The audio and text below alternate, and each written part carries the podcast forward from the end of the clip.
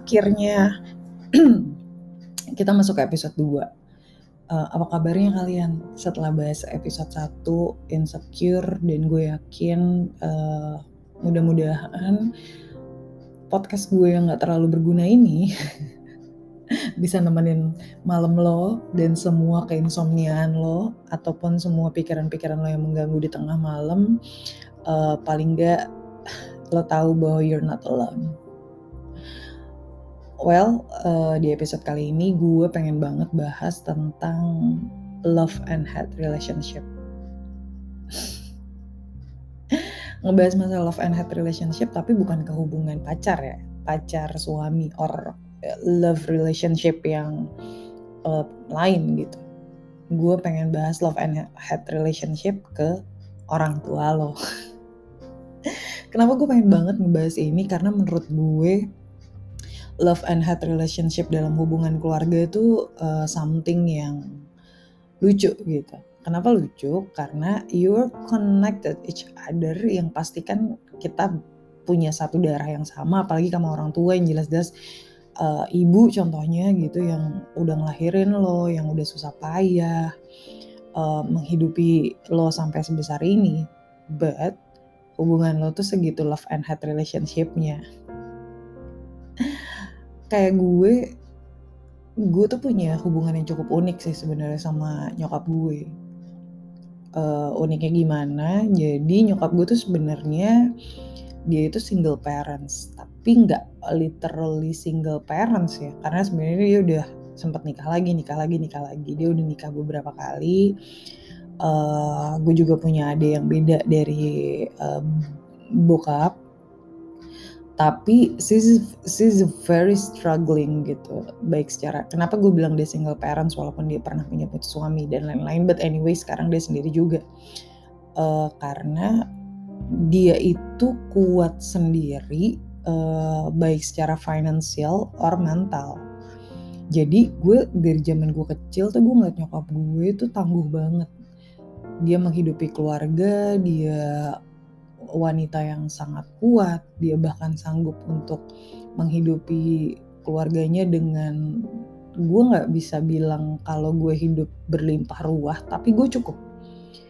At least gue tidak merasakan, gue masih bisa kuliah di tempat yang bagus, gue masih bisa makan setiap hari ya walaupun up and down ya gitu. Gue pernah juga ngeliat nyokap gue waktu itu waktu masih merintis-rintis uh, gue juga sempat ngerasain uh, susah gitu. Tapi uh, kenapa gue bisa bilang bahwa dia struggling? Ya karena dia berhasil gitu. Ketika gue ngelewatin dia masa susah sampai akhirnya dia benar-benar sanggup untuk uh, menghidupi kita dengan sangat-sangat layak gitu. Bahkan gue masih bisa uh, ke mana-mana naik kendaraan tapi endingnya di titik yang sekarang dia jatuh lagi. Tapi dia kuat banget sih. Tapi balik lagi kenapa gue bilang masalah love and hate relationship gue tuh gue tuh sayang sebenarnya sama dia. Tapi mungkin karena gue nggak dididik dengan dengan apa ya dengan kasih sayang yang maksudnya dia tuh keras banget orangnya uh, dia itu mungkin karena dia mandiri alpha woman jadi gue juga ngerasa kayak gue struggling menghadapinya sendiri gitu. Banyak pilihan-pilihan yang dia ambil yang nggak sesuai dengan apa yang gue pikirkan gitu saat itu gitu. Atau gue nggak ngerasa bahwa dulu jadi gue gue tuh tumbuh dengan dengan dia yang selalu ngambil keputusan sendiri aja gitu. Mungkin karena dia dia alpha terus dia ngerasa bahwa uh, ya udah gue nyari nafkah gue yang apa segala macam jadi uh, gue ikut aja gitu. Nah puncaknya adalah sebenarnya kenapa gue bisa menyimpulkan bahwa gue segitu gue nggak gue nggak ngerasa bahwa I'm part of her ya sampai puncaknya adalah dia pernah nikah tanpa bilang sama gue. Dan banyak hal-hal di masa lalu gue yang membuat gue kayak ngerasa uh, jauh gitu sama dia. Tapi deep inside gue bener-bener kagum banget sama dia. Gue uh, gue kagum gue sayang ya ya sayang banget lah gue sama dia. Bahkan gue nggak bisa hidup gitu tanpa dia. Gue inget banget dulu waktu gue kecil gue pernah uh, nginep gitu ya di rumah saudara gue. Terus sampai pas malam-malam setelah beberapa hari nginep gitu ya dia nelfon gue dan gue nangis gitu. Gue pengen pulang. Gue kangen sama dia gitu. Ya lucu ya hubungannya. Padahal di rumah gue berantem mulu gitu sama dia jadi ya itu makanya gue bilang love and hate relationship. Bahkan sekarang gue tuh kalau ditelepon sama dia males.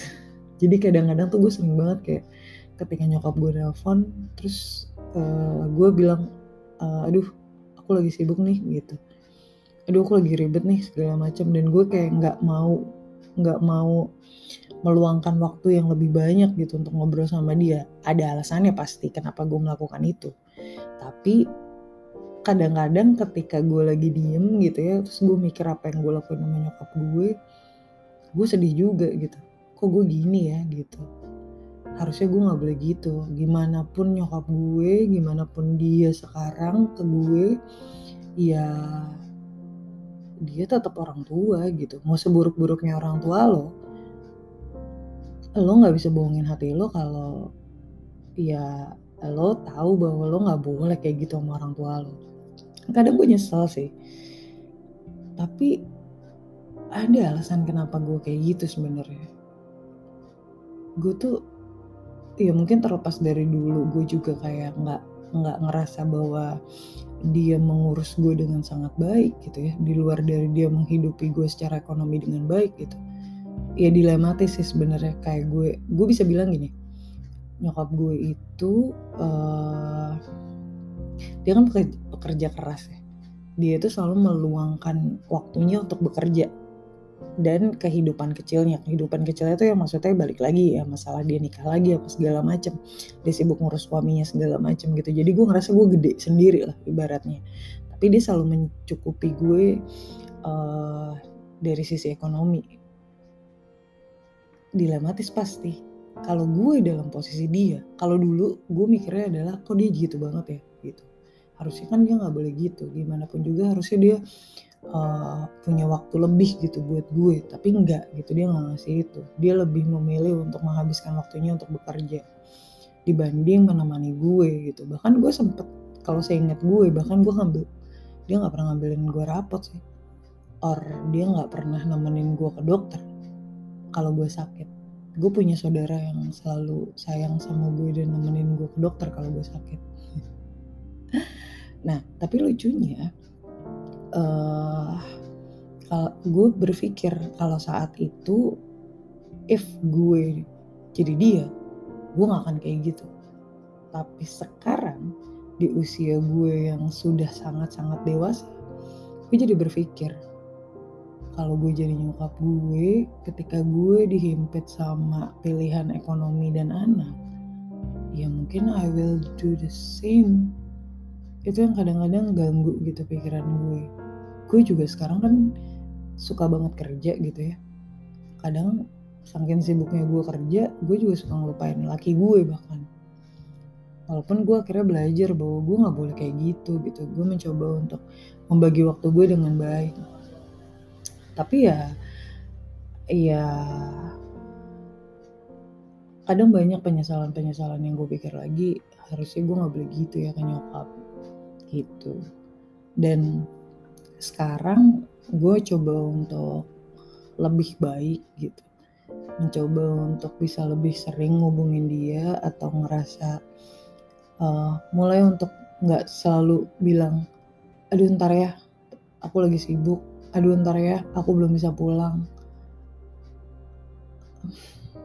Kalau dipikir-pikir jadi orang tua tuh berat ya.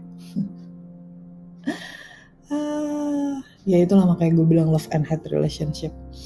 Di satu sisi gue kadang-kadang suka sebel banget sama dia gitu ya. Apalagi kalau dia lagi demanding banget atau dia tiap nelfon gue pasti ada maunya atau dia ujung-ujungnya ngomongin uang segala macam. Gue wait gue bukannya nggak mau nolongin keluarga. Gue nolongin keluarga banget. Maksudnya eh, gue bukan gue nggak mau bilang nolongin lah. Itu bagian dari tanggung jawab gue gitu. Gue bertahun-tahun hidup kerja segala macem juga untuk keluarga. Tapi gue pernah berada dalam satu titik di mana gue ngerasa kok keluarga gue nggak ngerti gue ya gue juga punya kebutuhan gue juga punya keinginan gitu. Itu yang gue pernah banget dalam posisi sedikit depresi gitu ya sedikit ngerasa bahwa capek kenapa gue selalu ngelakuin ini itu segala macam dan gue ngerasa gue nggak bahagia.